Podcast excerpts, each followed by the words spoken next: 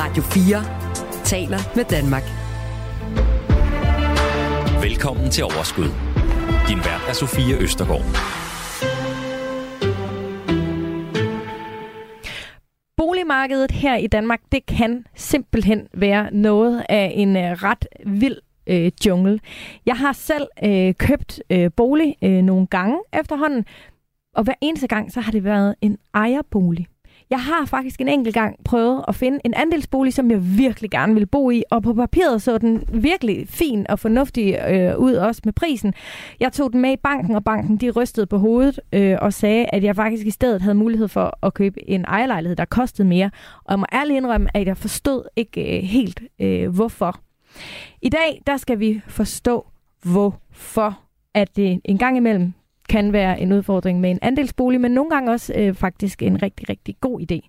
Lejlighedspriserne, de er steget øh, ejerlejlighedspriserne, de er steget stort set siden 2011, og sidste år i 2022, der satte øh, priserne rekorder flere steder i landet. Samtidig så viser data, at lejemålene i Danmark, de stiger mere end inflation, og det gælder især lejemål i København, som er steget med mere end 2% bare siden december sidste år. Derfor er det måske ikke så mærkeligt, at øh, der er en del danskere, der er endt med at købe øh, en andelsbolig. Faktisk anslås det, at øh, i hovedstaden, der er 30 procent af boligmarkedet andelslejligheder. I dag der skal vi simpelthen snakke om, hvad der ligger bag den her boligform. Hvorfor den er så udbredt, øh, selvom mange af os ikke helt forstår, hvad det går ud på. Og vi skal finde hoved og hale i andelsforeninger, andelslån og generelt økonomien bag det hele. Og heldigvis så er det ikke mig, der skal fortælle noget som helst klogt om det her, for det har jeg allerede fortalt jer, at jeg ikke ved særlig meget om. Øhm, det er i stedet tre mm, jamen, altså, jeg vil sige kloge gæster, jeg har øh, besøg af i dag her i, øh, i programmet. Og Mark Lund Andersen, du er seniorøkonom i Boligøkonomisk Videnscenter og ekstern lektor på CBS. Det er korrekt. Det rimer altså virkelig af kloghed. jeg håber, jeg kan leve op til så. det håber jeg virkelig også. Det finder vi ud af om en lille times tid. Yes. Jakob Agerbo, du er køberrådgiver og medstifter af rådgivningsfirmaet Købersmaler. Ja. Det lyder også meget klogt.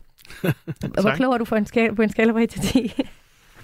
På det, jeg laver, synes jeg, jeg er klog, men der er sikkert mange andre, der er dygtigere end og, mig til noget andet. Og ved du hvad, det er faktisk helt vildt vigtigt, det du siger lige præcis der, for der er så mange, når det handler om økonomi, så kan man føle sig simpelthen så dum, fordi vi ikke måske ved vildt meget om det, og det knager i hovedet, og det er alt muligt andet, men vi skal bare huske, at så er der noget andet, vi ved noget om, og så er det faktisk øh, måske ikke så tosset at opsøge nogle af dem, der så ved mere, end øh, vi gør. Og en af dem, som også ved øh, noget mere end gennemsnittet, tør jeg godt sige, det er dig, Lise Litoff Bergmann. Velkommen til. Tak skal du have. Du er boligøkonom, og så er du chefanalytiker hos øh, Nordea Kredit. Det er også korrekt, ja. Og til sammen ved I, på forestil jer, I står her tre mennesker, der til sammen ved alt det, som vi andre har brug for at vide om andelsboliger. Jamen, det er fedt. Så skal vi bare igennem de næste det skal lille stykke tid her. det skal vi nemlig. Tak fordi I alle tre vil komme, og meget stort velkommen til. Tak. tak. Du lytter til Radio 4. Jeg synes simpelthen, vi skal starte helt fra scratch. Vi skal have, vi skal have styr på, sådan ganske kort fortalt, hvad er en øh, andelsbolig, Jakob? Den tænker jeg, den ligger lige til højre benet for dig. Ja, men en, en andelsboligforening, eller en andelsbolig, er jo en forening, der er oprettet, hvor man øh, sammen ejer ejendommen, og øh, det er derfor, hver enkelt har deres eget andelsbevis, og man har typisk en eller anden gæld fra, da man købte ejendommen, og øh, man har ikke, altså lejlighederne er ikke matrikuleret ud, ligesom de er på ejerlejligheder, så man, man ejer øh, et bevis på en lejlighed i den her forening her. Mm. Så man ejer faktisk en, en del af en masse. Ja. Hvorimod som ejerlejlighed, eller der ejer du din egen lejlighed. Er det sådan? Ja, så hæfter man så en ejerlejlighed jo for ejendommen sammen med de andre. Ja. ja. Men her ejer du et bevis på, at du har en lejlighed i den her ejendom. Jeg har m- måske mere brugsretten til, eller Ja, hvad? det kan du Det godt. mere Ja, sådan- brugsretten, ja. Ja, okay. Hvem bestemmer om... Øh, hvem bestemmer om boligen eller om ejendommen skal være andelsbolig eller ejerbolig, øh, boligmark? Altså, det er et spørgsmål om historik, hvordan øh, ejendommen den er, er opstået. der er sådan, vi kan inddele de fleste andelsboliger i nogle særlige kategorier. Der er dem, vi generelt kalder de traditionelle andelsboligforeninger, som er foreninger, hvor at man tidligere oprindeligt havde at gøre med en, en udlejningsejendom, og på et eller andet tidspunkt, så øhm, overtager de her lejere så den her ejendom, og stifter i den forbindelse en øh, andelsboligforening. Så det er, det er noget, vi har set efter en lov, som kom til fra 1976, hvor at, øhm, som gør, at øh, der er det, der hedder en tilbudspligt. Og det, det er en ret vigtig ting, fordi det er i virkeligheden om, omtrent 60 procent af alle andelsboligforeninger, som er opstået på den måde. Mm. Så har vi en anden stor klump af andelsboligforeninger, som er de såkaldt støttede andelsboligforeninger. Og de opstod fra 1980 til 2004. Og det er en helt anden type andelsbolig. Og de ligger typisk også andre steder end øh, de traditionelle. De ligger typisk meget mere spredt i hele landet. Hvor at, øh, hvorimod de traditionelle andelsboligforeninger, de i øh, langt øh, største, eller i overvejende grad ligger i København. Ja. Jeg mener, det er 80 procent faktisk. Ja, og hvorfor har man, øhm, altså tilbage der fra 1976, lejerne, de får ligesom det her andelsbevis, køber sig ind på en måde, ja. i stedet for bare at lege.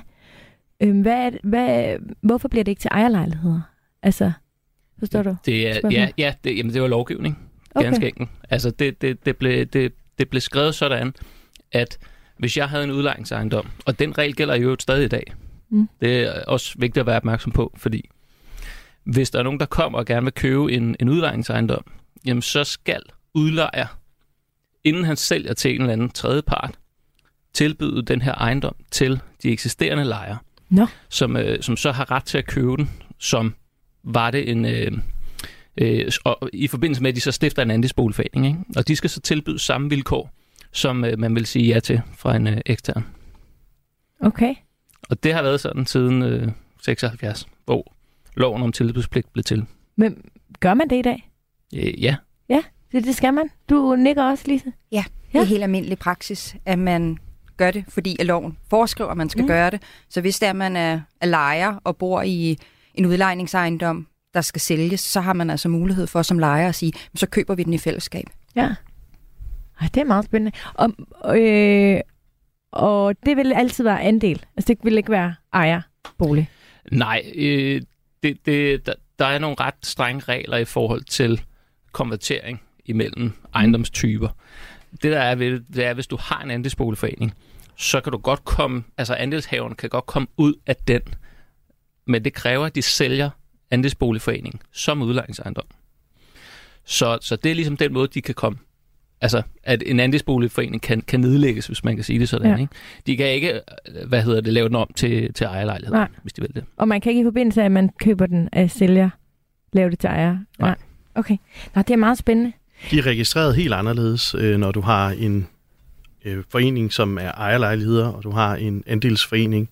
Og det var det, jeg nævnte lidt tidligere også, at, at øh, hver enkelt lejlighed i en ejerforening er udmatrikuleret til den enkelte lejlighed. Mm. Men en, en øh, andelsforening, den har jo været tidligere en, en udlejningsejendom i mange tilfælde, og du kan simpelthen ikke skifte, som der blev sagt herovre også, du kan simpelthen ikke skifte mellem dem særlig nemt. Der har været tonsvis af forsøg på at, og, og se, om man kan lave det om til ejerlejligheder, men øh, jeg, mig bekendt er der ikke nogen, der er blevet lavet om endnu, men der har været mange, mange øh, rigtig øh, kløgtige øh, forsøg, men, Ja. øh, og den dag, hvor man måske kan finde løsningen til det, så kunne det jo godt være, at der var flere, der ville den vej, men, Mm. øh, men det er besværligt.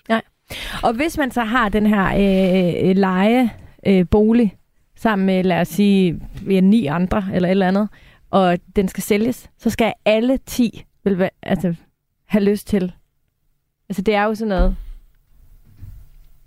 Åh, oh, jeg kan ikke Jeg, huske jeg, jeg de mener, der er nogle minim, regler. minimumsregler, Ja. men jeg kan ikke huske de specifikke regler. Nej, nej, men det er jo ikke noget, man selv bare lige. Altså det kræver Ej, ligesom, det hele- kræver en, en, en, en meget stor Ja. majoritet. Ja. Men, men Men du Det kan kræver en finansiering i hvert fald, for at kan få lov til at købe den, fordi man skal Ja. jo betale sælger, sælger for de penge, som det er. Og kan de øh, finde en, øh, en, en finansiering, som gør det? Der er jo mange af de her andelsforeninger, som har solgt restlejligheder, efter at de er blevet omkonverteret til, til andelsboligforeninger. Mm. Og så har øh, foreningen så ejet de der lejligheder der, som så har været lejet ud. Og, og når man så øh, en lejer fraflytter, så prøver foreningen så at sælge den for at få noget mere som en økonomi ind, andel. som Ja. så kan dække øh, en, en eventuel gæld, der ligger bagved. Men det Klart. kræver, at man kan finde en, en samlet finansiering og, og finde en, øh, et pengeinstitut eller ja. en kreditforening, der vil, der vil belåne det. Mm. Og noget, der er ret interessant i den forbindelse er også, at der kan faktisk godt være øh, ret øh, modstridende interesser i sådan en øh, udlejningsejendom. Fordi du kan have, der, der er det her med, at du kan omdanne legemål i forbindelse med fraflytninger og bruge den her øh, tidligere kendte paragraf øh, 5.2 til at omdanne den, og dermed gå over i et andet huslejeregime. Og på den måde, så kan der være nogle lejere, der sidder med en meget høj husleje, og andre, der sidder, som andre, som har måske har boet der i meget lang tid, i flere årtier, som sidder til næsten ingen penge i husleje. Ja. Og så kan der være modstridende interesser, fordi dem, der sidder med en høj leje, vil måske gerne overtage den som andel, mens dem, der sidder for næsten ingen penge, De vil bare har gerne ikke rigtig- fortsætte med Ja, de præcis. vilkår, de har. Lige hvilket præcis. jo også giver god mening. Er det nogen af jer, der bor i andelsboliger? Jeg bor i villa. Men det er jo primært, altså ikke primært, altså, men det er jo, der er jo mange øh, i København. Frederiksberg. Vesterbro, Ja.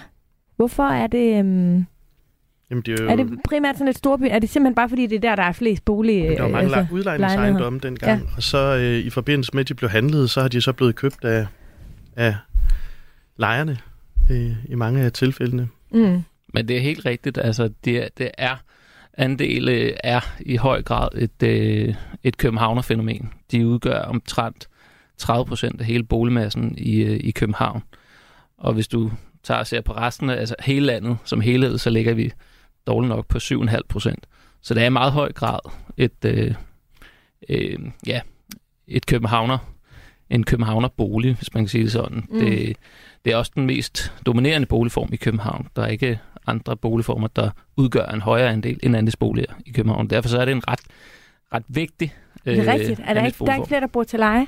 Der er ikke flere, der øh, bor i ejer? Ikke hvis du deler det op på privat udlejning, almindelig udlejning og Nej, ejer, okay. så er der ikke nogen af dem, som øh, Mm. mm. kommer over de her 30 procent, som andel ud, som andelsboligmarkedet udgør. Så Ja. det er den største øh, boligform på, i København og på Frederiksberg. Du lytter til Radio 4. Ja, nu har vi i hvert fald fået på plads, hvad det er, det her det øh, går ud på med andelsboliger.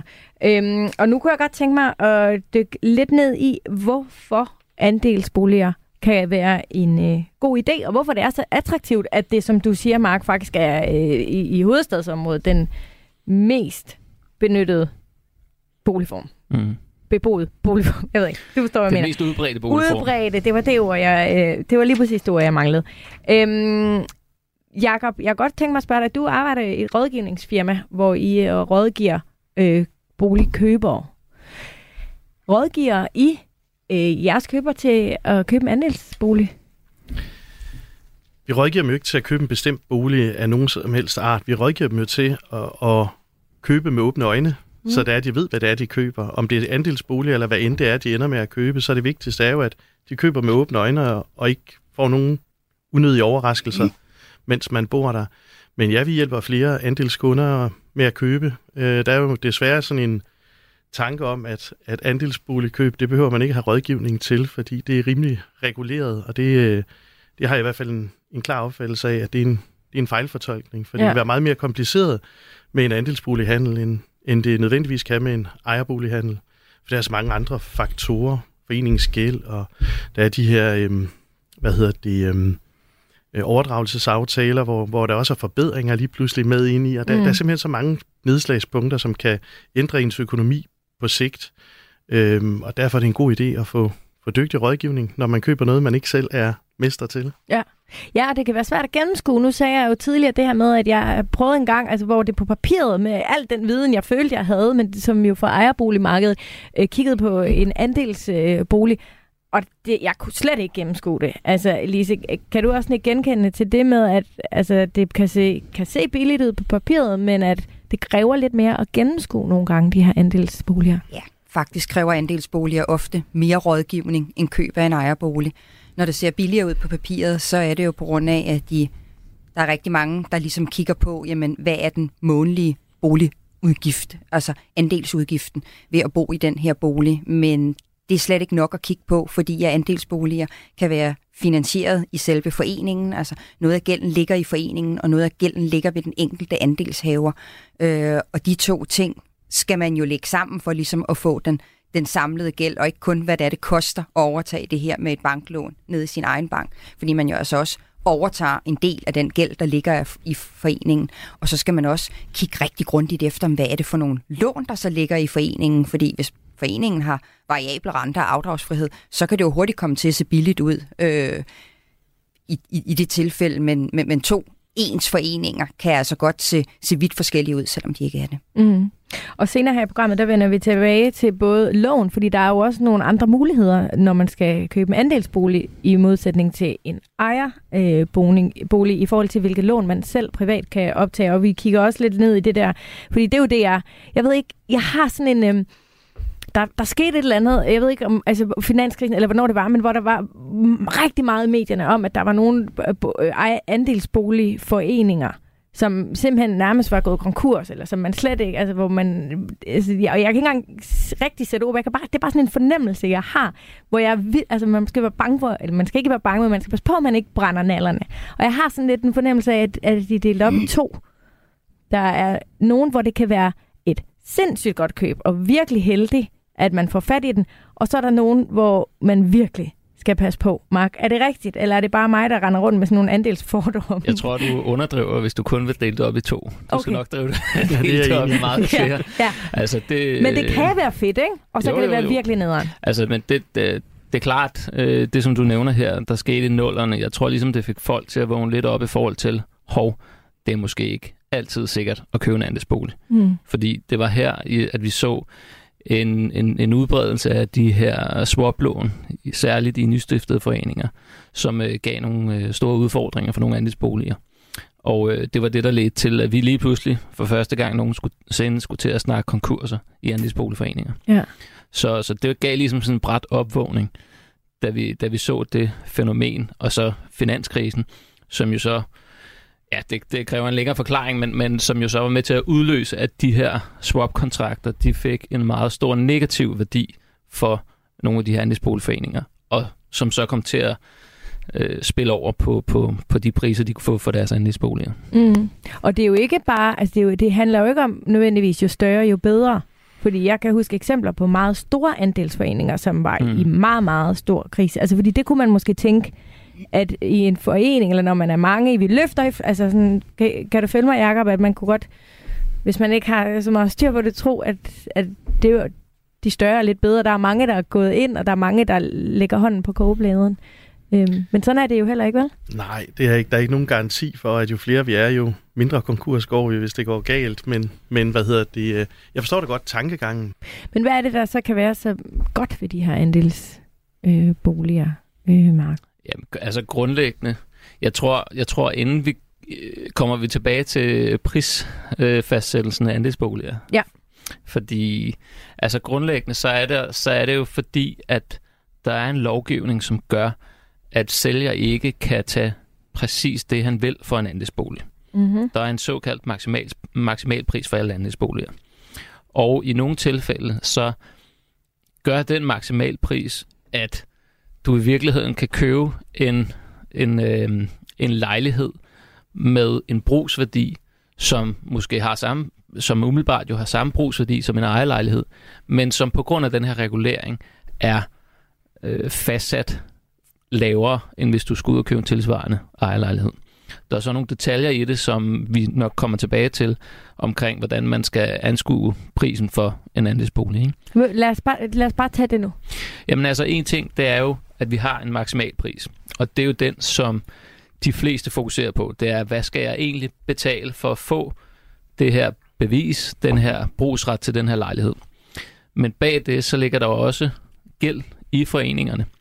Og der kan også ligge andre passiver. Men lad os bare holde det til gæld for at gøre det simpelt. Og det skal du i virkeligheden tage med din, den andel, du også får, når du køber et andelsbevis. Den andel af gælden, du også får. Fordi den andel af gælden, det kommer du principielt til at være med til at be- tilbagebetale igennem andelsboligydelserne. Og derfor så er der ofte sådan en sammenhæng med, at hvis der er en meget høj gæld i foreningen, så er der typisk også en relativt høj andelsboligydelse. Så det er noget, man skal være... Det er ligesom øh, det, det, man skal være opmærksom på, det er, hvad, øh, hvad, hvad, hvad køber man ud over brugsretten? Man køber også noget gæld, og det skal man være klar over. Jeg tror, at det er... I virkeligheden så er maksimalprisen, som man betaler, det er den andel, man har af andelsboligforeningens egenkapital. Og nu, er, det nu, er- nu er jeg ked af, at det bliver lidt teknisk. Det er den det er i virkeligheden, andel. ja, det er i virkeligheden din andel af andelsboligforeningens egenkapital. Ja. Og jeg er godt klar over, at det bliver lidt regnskabsteknisk. En smule. men, men man skal i virkeligheden, og der kommer vi lidt tilbage til det, som Jakob fortalte tidligere med, at man skal holde det for øje, at når man køber et andelsbevis, så køber du en del af en andelsboligforening. Mm. Så hvis vi sammenligner det med en virksomhed, så køber du en del af den her virksomhed, andelsboligforening. Andelsboligens væsentlige aktiv, det er ejendommen. Så det er i virkeligheden den ejendomsværdi, der er afgørende for, om du gør en god handel. Og så kan man så sige, okay, den her ejendomsværdi, hvordan fastsættes den? Jo, den kan fastsættes på tre forskellige måder. Man kan bruge en såkaldt valuarvurdering. Man kan bruge den offentlige ejendomsvurdering, der ligger på den her andelsboligforenings ejendom. Eller så kan ejendommen, øh, andelsboligforeningen også vælge at bruge den anskaffelsesværdi, man har brugt i sin tid. Så andelsboligforeningen kan ligesom vælge mellem tre metoder til at fastsætte den her ejendomsværdi. Og hvem vælger, hvilken metode, der skal bruges? Det gør man i andelsboligforeningen. Så det er ens for alle lejligheder i Yes. foreningen. Du kan ikke vælge dit, og jeg vælger mit. Nej. Hvad er en valuar? En valuarvurdering, eller, eller valuarmetoden, det er, hvor at man vælger at gå ud og hyre en valuar, som en gang hver andet år skal komme og lave en vurdering af den her ejendom. Og øh, det Kommer han uanset om der skal sælges eller ej? Eller hun? Ja, fordi det, han laver ikke en vurdering af den enkelte lejlighed, altså Nej. den enkelte andel. Han laver en vurdering af hele ejendommen. Godt. Og den ejendomsværdi, han kommer frem til, den ligger ligesom til grund for det regnskab. Ja. Og hvis du, nu er det jo svært, fordi lytteren kan ikke se, hvad, men hvis du forestiller dig, at vi har øh, aktiverne her, det er primært ejendommen. Lad os sige, en Når ejendom, du siger primært ejendom, hvad kan der så ellers være? der kan også ligge en kassebeholdning, for eksempel. Okay, Men det er typisk ja. mindre vigtigt. Det er Ja. derfor, jeg fokuserer på det vigtigste aktiv, Ja. som er ejendommen. Ikke? Mm. Lad os sige, at vi har en andelsboligforening med øh, en ejendom til en værdi af 10 millioner. Mm. Og så har vi passiverne. Beklager det regnskabstekniske sprog. Men Og herover hvad der, er passiver? det er gælden, som jeg Mm. mm. fortalte om. Det kunne være 5 millioner. Og lad os sige, at der kun ikke er andre øh, forpligtelser. Så betyder det altså, at der er for 5 millioner gæld. Og så betyder det automatisk også, at så er der for 5 millioner egenkapital. Og det er den, der ligesom afgør, hvad maksimalprisen er. Fordi hvis du trækker 5 fra 10, så yes. er der 5 tilbage. Præcis. Ja. Og det betyder også, at hvis, hvis du lige pludselig, lad os sige, du får en anden valuarvurdering næste gang, hvor de siger, vi mener faktisk, at din, din ejendom er 15 millioner værd. Nu siger du næste gang, kan man ligesom med ejerboliger øh, lige få øh, tre valuar øh, vurderinger? Ligesom du ved, man kan få tre Ja, ejendomsmænd. der er ikke nogen, der er ikke nogen regler for, for, for det. okay. Men det, du skal huske på, det er, at det koster jo et eller andet sted mellem, okay, jeg ved det, det måske bedre, 10 til 25.000. Ja, men det er ikke noget. ligesom en ejendomsmælder, hvor man, de kommer nej, jo du- ud du og det kigger gratis, gratis. kan man Nej, sige. nej. Nej, okay. De skal ligesom lave et stykke arbejde. Ja. Men lad os tage det her Det eksempel gør igen. Ikke? ejendomsmælderne også, vil nogen mene. men ja, okay. vi forstår. Men, men med det her eksempel, lad os sige, at vi så får hævet ejendomsværdien fra, fra 10 til 15 millioner. Mm. Du har stadigvæk kun en gæld for 5. Men egenkapitalen, det er ligesom den, der må give sig så. Og det betyder så, at egenkapitalen vil nu være 10 millioner. Ja. Og det betyder også, at maksimalpriserne i det her tilfælde bliver fordoblet. Så det vil sige, at andelshaverne kan i det her tilfælde gå ud og må altså tage det dobbelte for Ja. deres andelsbolig. Og andelsboligerne... til det også, men det bliver, nu bliver Ja. det også teknisk, men det er, jo, det er jo ikke noget, man bestemmer ud fra det. Det er, jo- det er jo generalforsamlingen, der er den beslutningsdygtige i en andelsboligforening, så det er ikke sådan, det, det er jo dem, der skal vedtage, om det er det tal, man må bruge eller ikke må bruge. Så hvert år på en generalforsamling, så vedtager man, hvad andelskronen er, ud fra den valuarvurdering og ud fra det regnestykke, som så flot er blevet sat op nu her, fordi det, det er fuldstændig korrekt. Ja, det er jeg synes andels- også, det var flot. Ja. Det var flot. Men det jo andelsboligforeningens øh, generalforsamling. Det er jo der, man træffer beslutningerne. Ja. Og det er der bare nogle gange nogle udfordringer i, fordi det er jo ikke professionelle bestyrelsesmedlemmer, det er Men private er de ikke personer. altid interesseret i at sætte den max? Nej. Nej. Der er nogen, der har, der har i mange år forsøgt at fastholde den gamle andelsboligtanke som, om at holde den lav, fordi det vil man gerne, og der er jo nogle Er det andre sådan ting. socialt øh, samfunds... Øh, Ja, nu kan jeg nok hvad? hen og blive en lille smule upopulær i det, jeg siger nu her lige om lidt, fordi øh, det er nok det, de bruger som øh, øh, argument for det. Men i andelsboliger er der jo ventelister typisk også, interne og eksterne ventelister, og du skal kende en i foreningen, for at du kan komme på. Og hvis nu man har en agenda om, at nu man vil godt hjælpe alle sine familiemedlemmer til at bo i den her forening, så kan man jo have en, en, en invitation om at holde den her lav, så man alle sammen kan bo det samme sted. Ja. Og dem er der altså stadigvæk nogle enkelte af rundt omkring i København, som ikke har lavet det hele Okay. okay. gå løbsk. Øh, men dem kan man jo ikke rigtig få fat i. De bliver ikke slået op på Facebook, og de bliver ikke slået op... og det er der øh, ingen regler for. Fordi det er jo der, det godt kan det er gå jo altså. Andelsboligforeningens generalforsamling Okay. hvert år, der bestemmer, mm. om de fortsætter med den andelskrone, de har haft hidtil, eller Mm. om de vil ændre nogle ting i den. Og det er jo et, øh, et flertal, der skal til. Og det kommer an på, om hvordan deres vedtægter er, om det er et almindeligt flertal, eller om det er et økonomisk flertal, som typisk er to tredjedele. Og de blev lavet i sin tid, da, da foreningen blev stiftet. Jeg skal lige for at slutte det fine ja. øh, regnestykke der, være helt sikker på, bare lige for at Undskyld. slå det, nej, du skal overhovedet ikke undskylde, for det er jo meget, meget relevant, men bare lige for at slå det helt fast, hvis der sidder nogen og er i tvivl. Når man så tager de vurderingen, altså egenkapitalen, så bliver det divideret ud på ikke nødvendigvis x antal boliger, men kvadratmeter. Det vil sige, der kan godt være forskellige, altså der kan godt være to boliger, som har hver sin størrelse, og dermed også selvfølgelig forskellige øh, pris, makspris. Er vi Ja. enige om det? Altså hvis der er en lejlighed på 50 kvadratmeter en på 100 kvadratmeter, så vil den på 100 kvadratmeter normalt koste dobbelt. Ja. Men det er ikke noget, vi kan sige med et facit, med, med, fordi det er sådan et fordelingstal, som Ja. er afgørende for det. Et, et oprindeligt fordelingstal, som, som som oftest hænger sammen med kvadratmeterne. Ja. Men ikke altid helt, vel? Nej, det er det faktisk Ja, ikke. og det, det, det, det, det, det det, er jo det. derfor, det er super godt at få noget rådgivning omkring det, når man køber, fordi der er nogle specielle inde i København, er der mange butikslejemål nede i bunden, eller der kan være nogle ting, som gør, at den ene har man besluttet har en andet fordelingstal end det andet, mm. på grund af, at det er erhverv, eller der Ja. kan være mange årsager til det, men, men fordelingstallet for den her enkelte lejlighed, vi antager, vi har nu, det er jo vedtaget, og det er jo besluttet, så Ja. ud fra den kan man regne på det, men, men det er ikke ens betydende med, at alle betaler det samme krone for krone. Det Mm. må man øh, ind i regnskaberne for at se. Jeg, øhm, Jacob, du, du sagde så lige et ord, som er meget vigtigt lige at få helt præciseret. Hvad betyder det? Fordi det, det, det støder vi altid ind øh, i, øh, på, når vi øh, taler andelsboliger. Andelskronen. Ja. Kan du lige bare lige kort forklare? Andelskronen, det Ja. er det tal, der er sat på, som man kan gange med, med øh, hvad hedder det, øh, det, det Fordelingstallet. Ja, fordelingstallet, præcis, ja. Og fordelingstallet kan være kvadratmeter, men det kan også være noget andet. Det kan være Så en procentsats. andelskronen i Marks flotte regnskab er...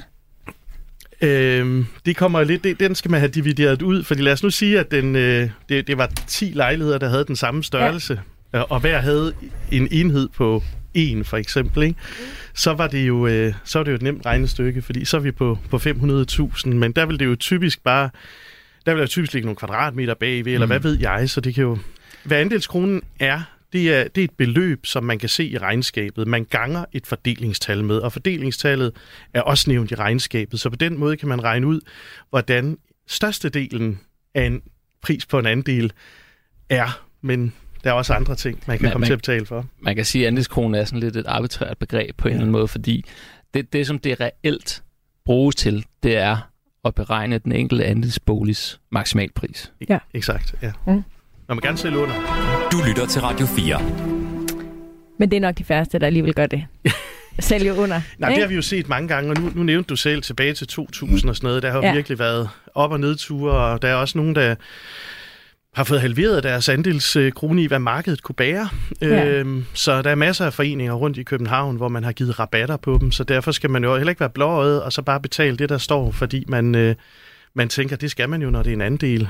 Og Man skal også være opmærksom på, at valuarvurderingen jo normalt kun bliver lavet hver andet år. Ja. Ja. Og på to år mm. kan der jo altså ske meget på boligmarkedet. Ja. Så det er vigtigt, at man forholder sig kritisk til, hvad det er for en pris, man giver for en andel. Og nu er det jo lige blevet vedtaget her også, at, at man godt kan fastfryse sin valuarvurdering på baggrund af, at de nye ejendomsvurderinger jo Øh, ja, det er et helt kapitel for sig, hvis man skulle til at holde et indslag med, med de nye Hvor ejendomsvurderinger. længe kan, vil man kunne fastfryse sådan noget? Åh, oh, hvor hvis, lang man, tid? hvis man gjorde det tilbage som, som sommeren 2020, hvor uh, de her boligreguleringslovens paragraf 5 stykke 2 øh, mm. fornyelser kom frem, så kan man gøre det uendeligt. Men, du, men, Men det man har nok loft. ikke en Det er jo- interesse det, i Men det. du skal huske det, ja, det er jo et loft. Ja, Altså, men, eller, altså, Ja, det ja, betyder det er jo ikke også, du, du, får ikke, du får hverken op- eller nedreguleret den, ikke? klart. Så, ja. Men altså noget tyder jo på, at der er øh, nogle øh, politiske kræfter, lad os sige det sådan, som gerne vil have, at det her med andelsboliger måske bliver lidt mere udbredt. Øh, 23. juni sidste år, der udsendte Erhvervsministeriet en rapport med anbefalinger om finansieringsregler for andelsboliger. An, øh, anbefalingerne var udarbejdet af det såkaldte udvalg om finansieringsregler for andelsboliger. Genialt navn. Der er tilbage i 2020, lige lidt af det du er inde på, også ikke skulle efterse, hvordan man kan gøre det lettere for den almindelige dansker at komme ind på andels andelsboligmarkedet. Hvorfor? Hvorfor at, altså, hvad, hvad, hvor, hvorfor, hvorfor vil man gerne præge det på den måde? Jamen, jeg tror, det er en politisk overbevisning om, at andelsboligtanken kan være rar for mange familier. Altså, startydelsen eller startkapitalen for at komme ind på andelsboligmarkedet er jo lidt lavere, fordi en del af gælden ligesom ligger i foreningen. Hmm. Øh, så det kan betyde, at når det er, man skal ned i sin egen bank, jamen, så er der altså et, et, en mindre gæld, man skal ned og stifte. Øh, og, og, og så selvfølgelig også, fordi der er nogle maksimalpriser på noget af det, der gør, at, at man ligesom kan tage toppen øh, af nogle af de prisstigninger, der er. Så det kan være lidt nemmere for unge mennesker at komme ind Ja. på, på, på, på andelsboligmarkedet. Man kan jo sådan kalde det sådan en, en halv form for en ejerbolig, og det kan være en rigtig, rigtig fin begynderbolig for mange, og det er der altså politisk opbakning til i, i, i dele af de politiske partier. Men det kan godt nok også være svært at komme ind på boligmarkedet, hvis man skal eje en bolig, altså som førstegangskøber øh, med de priser, der er, og med altså også tiden, som, som vi er i lige nu. Ikke? Øhm, men lad os prøve at tale om det her med øh, gæld og med lån. Altså, det jeg ved, det er, at man kan ikke, man kan ikke øh, få kreditforeningslån, ligesom man kan til en ejerbolig, og det er jo ellers det lån, som man som boligejer helst vil have, fordi det som regel er der, man får de laveste øh, renter. Ikke? Så allerede der tænker jeg, at, øh, at, der måske, at, at det er noget af det, der gør en forskel. Men, men kan vi lige prøve, Lise, kan du hjælpe bare lige med, når man så, hvis man skal stå og hvis man skal ud og købe en andelsbolig, og nu, nu siger vi, nu har vi fundet en, som vi gerne vil købe. Hvad gør I, hvad så gør, hvad Big banken så typisk gør? Der er en anskaffelsespris, som jo så enten er den der markspris, men der er jo et eller andet form for loft. Det vil sige, priserne på andelsboliger stiger jo heller ikke på samme måde til himlen, som vi nogle gange har set det på ejerboligsiden. Øh, Og det har vi jo nu forstået, hvorfor. Men der er den her udbetaling, eller du skal betale noget for andelen, ikke? Ja, altså hvis du har en andel, og jeg gerne Ja. vil købe den, så overtager jeg den jo for dig for en pris, som vi to er blevet enige om. Dog øh, skal, må, må vi ikke gå over maksimalprisen. Mm. Men, men vi må gerne gå under maksimalprisen og op til maksimalprisen. Så det beløb, jeg ligesom skal betale dig for den her andelsbolig, Ja. ja. det skal jeg ned og finansieret i banken. Og skal vi lige slå fast, fordi der har jeg altså også synes nogle gange, der har været lidt rygter om, at vi må ikke gå over max, men det så betyder, så betyder det, at vi putter noget under bordet. Så der har jo i hvert fald... Har der ikke været noget snak om det? Det er jo sådan, at maksimalprisen nogle gange ligger væsentligt under den reelle værdi af Ja. boligen. At hvis man skulle købe en lignende ejerbolig, så vil den koste noget mere. Der Mm. mm. findes også masser af eksempler på det modsatte. Men der er altså andelsboliger, der bliver, bliver solgt til det, man vil betegne som en meget billig pris. Og der kan jo være nogle andelshaver, der bliver fristet til at sælge klædeskab og sofa med i den her handel til en Til ublu, 400.000 kroner. ublu pris. Ja. Øh, eller sagt med andre ord, det man kalder penge under bordet, for Ja. ligesom at komme forrest til at få lov at, at, at købe den her andelsbolig. Og det kan jo modvirkes lidt, hvis det er, at man har ventelister i en andelsboligforening, fordi så har man ikke længere noget frit valg om, hvem man gerne vil sælge til. Så er man nødt til at sælge til den person, der står øverst på ventelisten. Ja. Det er jo Mm. også ændret en lille smule ved, at man skriver under med mit ID nu. Øh, hvor Nå. førhen, der sad man sammen med sælger, og så sagde sælger, hvis du lige øh, giver mig det der for det der over, så skal jeg nok skrive under. Men, ja. men lige nu er den jo taget væk, så man sidder jo ikke og skriver under sammen længere.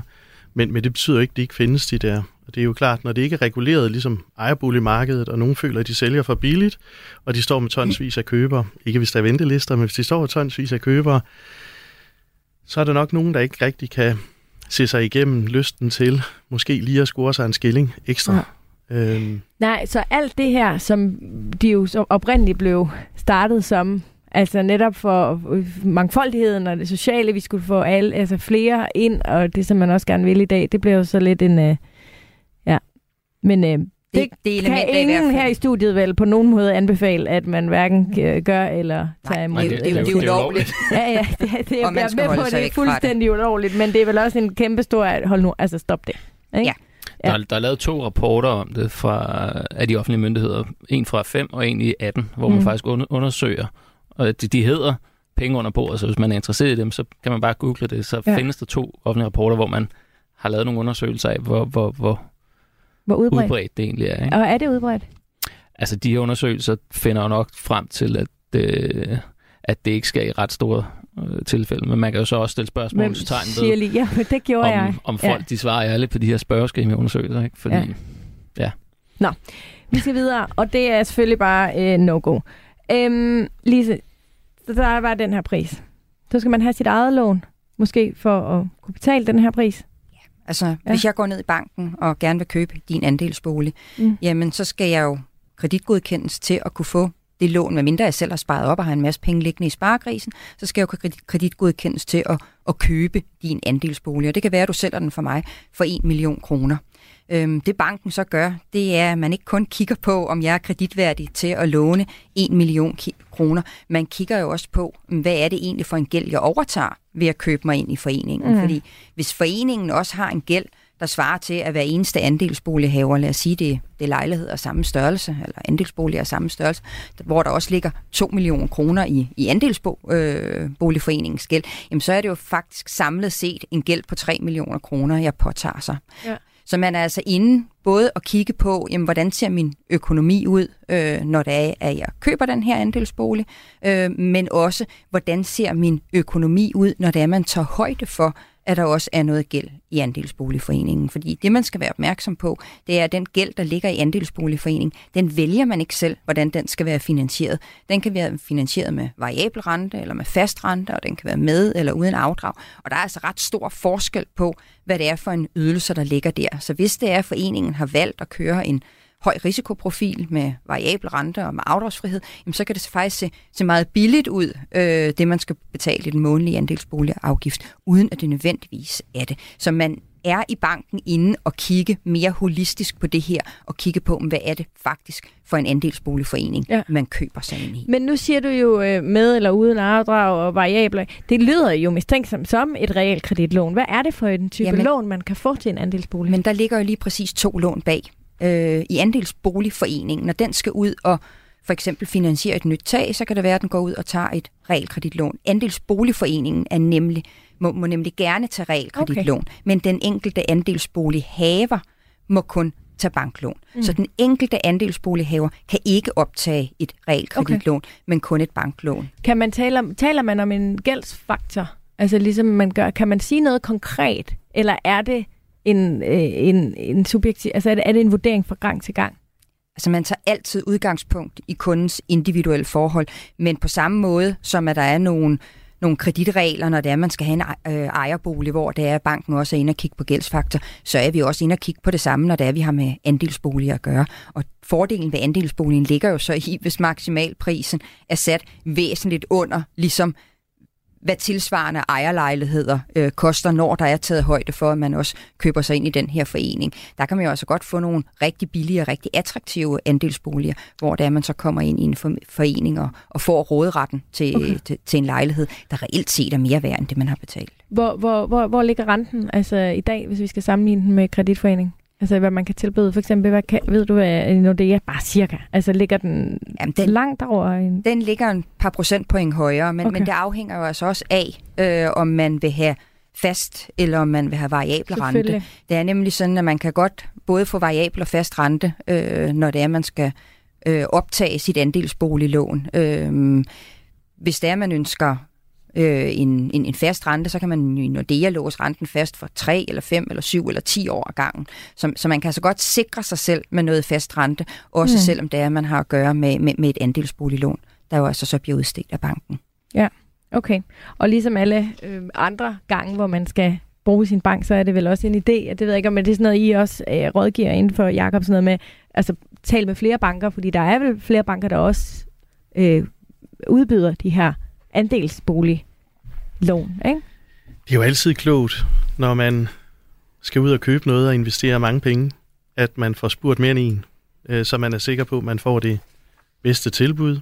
Men det bedste tilbud er ikke altid det billigste. Der kan være nogle ting, der gør, at, at det er bedre at være hos den bank. Det kan være responstiden fra banken, som ikke sidder og har næverne uden på tøjet for, hvad sker der her, eller man ikke kan få fat i nogen.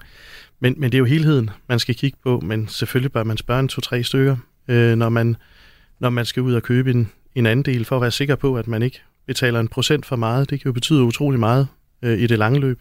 Jeg tror, det man skal være opmærksom på, det er, når man optager et realkreditlån, så er det samme rente og samme bidragssats for alle kunder, øh, hvis det er, man har at gøre med, med, med, med sammenlignelige ejerboliger. Hvorimod, når det er, man har med et andelsboliglån at gøre, så er det op til forhandling, og derfor så øh, kan to forskellige banker give forskellig rente mm. på det samme lån. Ja. Nå, Men der, okay. er flere, der er jo flere ting, man betaler for end bare renten, når man skal ind og købe en andel. Du betaler jo også de gebyrer, som banken tager for at stifte lånene ja. og så videre. Der kan jo være masser af penge at spare ved at, at gå ud og kigge. Det kan, om det, og det er lige meget, om de er Ja, det kan man også med en ejer. Præcis. Og sådan noget. Ja. Så der er meget, øh, der er meget man kan shoppe rundt på. Ja. ja. Prøv her, øh, vi har jo en vidunderlig øh, Facebook-gruppe, der hedder Overskud Radio 4, hvor alle vores lyttere er meget velkommen. I tre er også meget velkommen. Øh, og øh, der har jeg fået en, en del spørgsmål til programmet her i dag. Øh, og Camilla Fuglsang, hun skriver for eksempel, jeg har hørt, at det ikke er fordelagtigt, hvis andelsforeningen får for lav gæld. Kan det passe? Og hvordan hænger det sammen, Mark? Ved du noget om det? Ja, altså det, det, der, det, det kan, det det betyder, hvis vi går tilbage til eksemplet, jeg stillede op før, mm. hvor at øh, vi antog, at vi havde en ejendom, og altså aktiver for 10 millioner, og vi havde på passivsiden egenkapital for 5 og en gæld på 5 millioner. Lad os sige, det er udgangspunktet. Lad os sige, der er 10 andelsboligforeninger her i, i, i, i den her. Det betyder så, at hver af de her andelsboligforeninger har en maksimal pris på 500.000. Hvis vi så antager, at der slet ikke er nogen gæld i den her forening, så betyder det altså, at egenkapitalen er 10 millioner, altså tilsvarende aktiverne. Mm. Og det betyder så, at maksimalprisen i, i det her forsimplede eksempel vil være en million. Ja. Og derfor så betyder det, at du som privatperson skal ud og finansiere en hel million frem for en halv million. Ja, okay. Og der er jo det med det, som, som Lise sagde før, at det, den gæld, du påtager dig privat, den er typisk dyrere end realkreditgæld. Så mens at andelsboligforeningen kan gå ud og finansiere de her 5 millioner, som vi snakker om før, med realkreditlån, så vil du skulle betale en højere rente. Men der er lige sådan en anden ting, man lige skal sige med det der også, ja. det er, at du får jo en, et skattefradrag på den gæld, du har privat. Det får du ikke på den gæld, som andelsboligforeningen har.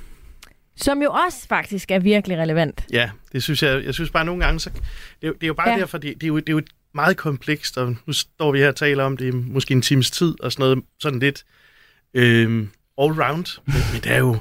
Altså, vi, vi, jeg kunne være med i sådan et program her måske tre timer, før vi nåede at komme til Jacob, noget, hvor, det kunne være hyggeligt. hvor Men, vi kom i mål. Ja, ja. Jamen det ved du hvad, du må gerne blive her. Men desværre, så er der nogen, der skal lave noget live herinde ja. bagefter. Men nu skal I prøve at høre, fordi nu kunne jeg godt tænke mig at tale en lille smule om hele det her, altså med kontrakten og med andelsforeningen generelt. Du lytter til Radio 4. Og igen griber jeg altså også lige lidt til øh, Facebook-gruppen, fordi der er, øh, der er rigtig mange, der spørger, øh, og der er øh, rigtig mange, der kommer med kommentarer, som Rasmus her. Rasmus Fagholdt, han skriver, tjek foreningsøkonomi virkelig, virkelig grundigt, inden du køber dig ind, og hold dig gerne fra meget, meget små foreninger. Øhm, og hvordan gør man? Altså, jeg er med på, at I vil alle sammen sige, få rådgivning. Og det er der vist ikke nogen som helst tvivl om, at det skal man. Man skal i banken, man skal spørge en masse kloge mennesker. Men hvad er det, man skal være super opmærksom på, Jakob? Når du kigger på din... Jamen, det er altid en god idé at se, er der en lav mundlig ydelse, øh, så, så er der nogle tendenser til, at der ikke er så stor en gæld bagved. Så vi vil hellere have en lidt højere pris, og en lavere månedlig ydelse. I de fleste tilfælde vil jeg synes, det var en, en god idé, og det, Ja. øh, det, det er jo for at sikre sig, at der ikke øh, mange af dem, der har stor gæld bagved, har nogle dårlige lån, har man set. Men igen, nu taler vi om nedslagspunkter, vi taler om generalisering, Ja. og du, du kan ikke generalisere. Nej. Men, men førhen var det sådan, at der, hvor man, øh, man, man havde den store månedlige ydelse, der var der typisk de her swaplån, som, som der har været talt om, og, øhm, og når de så skulle konvertere dem, så kunne de få dem ud i et, i et, et fastforrentet lån måske. Øh, Det kunne være dyrt, men lige nu har vi jo set, for sidste, sidste år, her da renten var lav, har vi set mange lægge rundt til, øhm, hvad hedder det, øhm, flekslån med øh, uden afdrag, så der kan ligge sådan en kæmpe mm. bombe under dem nu, så man kan ikke sige, at bare det, den er billig i dag øh, om måneden, andelsboligforeningen, så, øh, så er det en god en. Altså, jeg kan se nogen nu her, hvor, hvor det kan se lidt skidt ud, fordi man har fået en, en minusrente på en, øh, og nu er renten høj, så hvis de står og skal konvertere, som jeg lige har hjulpet en kunde med at kigge en sag igennem, hvor de skal konvertere til næste år, øh, så ligger de jo til at skal stige øh, 3-4 procent Mm. i rente på det her indlån på, var det 74 millioner, og de har ingen afdrag på den her. Så det vil jo påvirke den månedlige ydelse Ja. øh, øh, unægteligt. Ja. Men, men, men en tommelfingerregel er, hvis man skal kigge efter det, det er en lidt lav øh, boligydelse, gør ikke ondt, øh, men, men, men igen, det ens bank skal kigge det igennem. Ja, klart. Mm. Men så, nu skal I høre lidt kommentarer, nogle konkrete kommentarer, som jeg synes er geniale. Nu skal I høre nogle ting, som man skal være over, øh, måske opmærksom på. Lone Nielsen, hun skriver, jeg bor selv i en veldrevet an- andelsbolig med mange ældre. Jeg er selv stadig arbejdsramt. Vi har øh, meget overskud, men forslag om boligafgift nedsættelse bliver nedstemt på generalforsamling. Forslag øh, som ladestander bliver nedstemt af de ældre på generalforsamling. Der laves ikke lidt øh, nytænkning til kommende generationer. Bare opsparing, opsparing, opsparing, men til hvilken nytte? Og det tænker jeg da også, Lise, det er, uanset om, om man så er enig i en ladestander, eller hvad man... Men det der med, altså at man på den måde...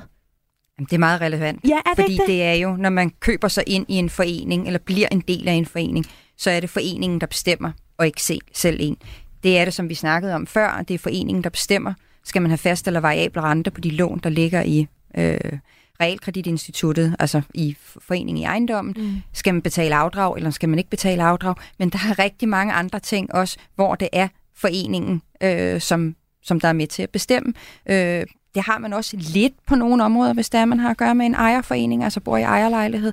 Men hvis det er, man bor i et parcelhus eller et rækkehus, så har man typisk meget større øh, påvirkning på, hvornår er det, jeg skal have nyt tag, hvornår er det, at der skal nye vinduer, øh, og så fremdeles. Ja. Så, så man mister noget selvstændighed, når det er, at man bor i en andelsboligforening. Men det er jo vigtigt at sige, at det jo nogle gange også kommer med den positive side af det, at man jo nogle gange i en andelsboligforening faktisk har et rigtig godt fællesskab og kommer hinanden mere ved og har arbejdsweekender, øh, som det måske man ikke altid har, når man har at gøre med en ejerbolig. Ja.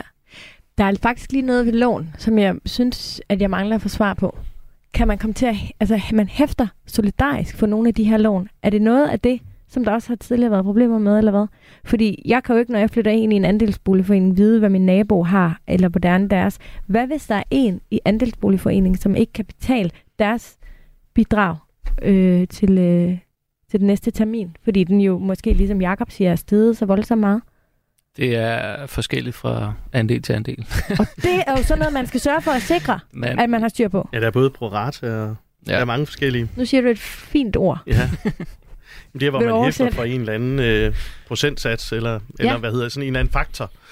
Og så er der også solidarisk, og der er jo mange ting, men, men når en andelsbolig, hvis der er nogen, der ikke kan betale deres regninger, så er det sikkert ikke kun andelsboligforeningen, de ikke kan betale deres regninger til. Øh, og så på et tidspunkt, så bliver der taget udlæg i ejendommen, og så bliver den måske tvangssolgt. Okay. Øh, men, men de penge, der går for den andel, bliver altid, kommer altid forbi foreningens konto før mm. en, en sælger får den. Men det er klart, der kan jo være gæld, som gør, at lige pludselig står foreningen ikke og har dækning for det. Øhm, Godt. Vi skal videre, fordi nu skal I nemlig høre øhm, en øh, kommentar mere. Tænk over, hvis man bor i andelsbolig, øh, så kan man ikke få boligstøtte og minimalt varmetilskud, når man øh, er pensionist. Det her det er blot, hvad jeg har erfaret øh, med min egen mor, øh, som er blevet alene og ikke øh, kan blive boende i en andelsbolig. Det er jo også, altså hvis man skal tale leje versus andelsbolig, så er der jo også nogle ting, man skal tænke over.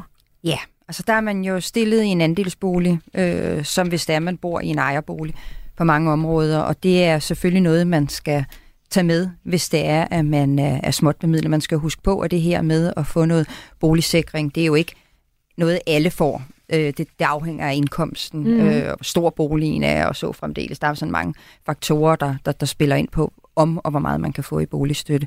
Men, men der har man altså andre muligheder, når det er en lejebolig, end hvis det er ejer eller anden del. Ja.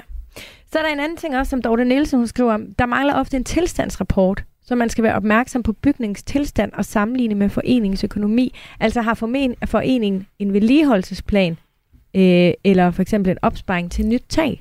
Jeg synes faktisk, den er ret interessant, den der, fordi ja. nu forsøgte jeg at undgå at gøre det helt vildt kompliceret, da det skal vi ikke undgå. Vi har meget der, kloge lytter. Hvis vi tog det der med de 10 millioner og de 5 millioner i gæld, altså ejendommen er 10 millioner værd, og så har den gæld for, for 5 millioner, så ville det jo være en sund forening, hvis man havde lavet nogle hensættelser, så det var, man ikke bare frilagde alle de 5 millioner, der var i friværdi til, til andelsværdi, men hvis man laver hensættelser, mm. så er det, at man har sat en, en buffer ind til en fremtidig vedligeholdelse. Det kunne for eksempel være et tag, og hvis man havde en vedligeholdelsesplan, så havde man ligesom tænkt frem i tiden, i stedet for kun at tænke her og nu. For man har kun de 10 millioner i det givende tilfælde at gøre med, så, så man skal jo strikke sin økonomi sammen, så den bliver så sund, som muligt, men fuldstændig god pointe, det der med, at man skal jo kende, jeg synes andelsboligforeninger ofte er bedre til at have en vedligeholdelsesplan for ejendommen end, end ejerforeninger, men det betyder ikke, at de altid har det. Nej.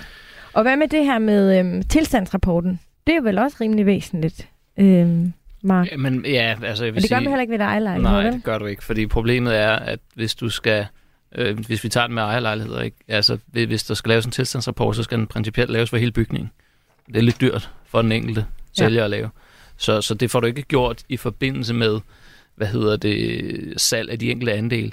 Men, øh, men der, der må fremgå noget i forbindelse med valuar-vurderingerne. Øh, ja, altså det er sådan, det, det, det, det er lidt anderledes med, med man laver en overdrag, man, man laver en overdragsaftale ved en anden del, men så har man også en øh, forbedringsoversigt over ting på selve lejligheden, men selve ejendommen har man jo ikke noget noget på. Så hvis nogen har sat et nyt køkken i, så kan man godt få en, en mere pris for det, når man sælger, som er reguleret efter, hvordan vedtægterne er, og der kommer en ud og vurderer det. Vi gør det trods alt på en anden del, i stedet for en ejerbolig. Øh, så der kommer en ud fra, der er udpeget af foreningen, til at kigge på selve lejligheden indvendigt. Er der nogle ting, der er mere værd end en lejlighed uden øh, ekstra værdier. Vil man så kunne gå over maksprisen? Ja, det vil man kunne på de der, okay. hvis, du får, hvis du får vurderet, at køkkenet er 200.000 værd, for eksempel øh, så har de en øh, nedskrivningstid, som er øh, beskrevet i den her øh, hvad hedder det, vurderingsrapport, som de hedder. Som og, har noget at gøre med, at det med tiden bliver mindre værd. Ja, fuldstændig, fuldstændig mm. korrekt, og det synes jeg, man virkelig skal være opmærksom på, når man køber en andel, fordi en ting er alle de her lån bagved og sådan noget her, men jeg har altså set folk købe andele, hvor der har været forbedringer på op mod en million kroner i de her lejligheder her, og det bliver nedskrevet over 10-20 år, alt efter hvilken ting det er, der er forbedret. Og, og, og det vil sige, at man løb, løbende jo mister penge, hvorimod med en ejerbolig, så er man lidt mere sikker på, at hvis markedet stiger over 10 år, det er i hvert fald mange, der har snakket over en 10-årig periode, der er ikke så mange i København, der har tabt penge før. Der er nogle enkelte. Men, men, men på en anden del, her vil du bare tabe værdi i den tid, hvor du har de her forbedringer. Ja. Med mindre, der kommer en valuarvurdering, som går ind og, og gør, at selve ejendommens værdi stiger, så kan man jo blive reddet af noget af det der. Men, ja. men ellers så skal man jo have det med som en, en tanke i sit liv i den her, at det er en udgift, man har, fordi du kommer ja. til at tabe penge. Og til gengæld man... har du et fedt køkken, men er det det værd? Det er det, man skal Jamen, tænke. hvis du har en ejerlejlighed, så en køkken er jo ikke nødvendigvis 0 kroner værd efter 20 år. Det er det altså en anden del. Ja.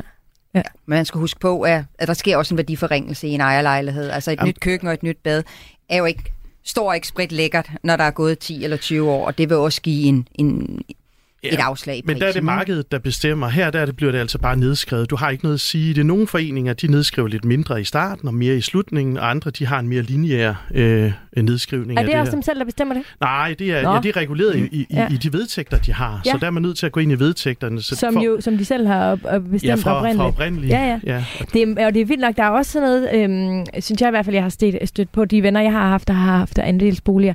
Sådan noget med for eksempel, om man må fremleje sin bolig. Det er der jo også... Øh, hvad hedder det, øh, regler for, som står i vedtægterne. Så man skal heller ikke forvente at kunne købe en bolig, og så måske lige rejse øh, tre år jorden rundt, eller et eller andet, og så nødvendigvis kunne lege den ud samtidig med. Nej, altså. der kan være store forskelle, og der, hvor det ofte kan give lidt problemer, det er for eksempel, hvis man ønsker at lave forældrekøb, øh, så er det ikke alle andelsboligforeninger, som der åbner for det, og det har selvfølgelig noget at gøre med, at hvis det er, man udlejer en andelsbolig, så er man måske ikke nær så sikker på, at, at lejerne møder op til, til fælles vedligeholdelsesdage eller tilsvarende. Så selve andelsboligforeningen kan så godt have en interesse i at have en lidt restriktiv politik, hvad det her angår, simpelthen på grund af, at der bare er et andet fællesskab i, i, i en andelsboligforening. Ja. Er der noget, I synes, øh, vi ikke er kommet omkring, selvom jeg er med på, Jakob, vi kunne tale i tre timer om det her, og det, øh, det jeg kan jo godt, altså der er jo virkelig mange, det er også derfor, jeg egentlig har lyst til lige at spørge jer her til sidst. Er der noget, vi mangler at komme omkring, som er vigtigt, andet end selvfølgelig sørg nu for at få kigget det ordentligt igennem, og hvis du ikke har den erfaring, der skal til, så sørg for at bruge kvalificeret hjælp. Øhm, men, øhm... Altså, jeg synes, at sidste godt råd må være at starte med at læse nogle af generalforsamlingsreferaterne, fordi man køber sig altså ind i et fællesskab, og mange gange ved de her generalforsamlingsreferater jo vidne lidt om, køber man sig ind i en forening, hvor medlemmerne er ja, splittet, enige ja. eller splittet, eller hvad er det egentlig for et fællesskab, man ja. køber sig ind i. Det kan være, at det ikke sådan er helt uvæsentligt for, hvordan det her fremtidige samarbejde, mm. det kommer til at forløbe. Yes, jamen øh, ved I hvad, tusind tak, fordi I øh, kom i dag. Mark Lund Andersen, du er fra Boligøkonomisk Videnscenter og CBS. Jakob Agerbo, køberrådgiver, med stifter af rådgivningsfirmaet Købersmaler, og Lise Nytoft Bergmann fra Nordea Kredit Tak fordi alle tre vil være med. Og øh, som afslutning vil jeg gerne lige læse en lille kommentar, som jeg blev utrolig glad for at få på Facebook. Den er fra Cecilie Havgaard. Hun skriver, da jeg skrev, at vi skal lave et program om andelsboliger, så skrev hun, Gud, hvor skæg. Jeg sad i går og søgte på Spotify, om du havde lavet et program lige præcis om andelsboliger. Da vi lige nu står over for at skulle købe en, jeg glæder mig helt vildt meget til at høre programmet. Og jeg håber, Cecilie, at du har fået noget ud af programmet her, og sidder der nogle andre derude med nogle ønsker, så skriv endelig til mig på mine sociale medier eller inde på vores Facebook-gruppe. Programmet her, det var tilrettelagt af mig selv og selvfølgelig også af Patrick Pape. Tak for nu.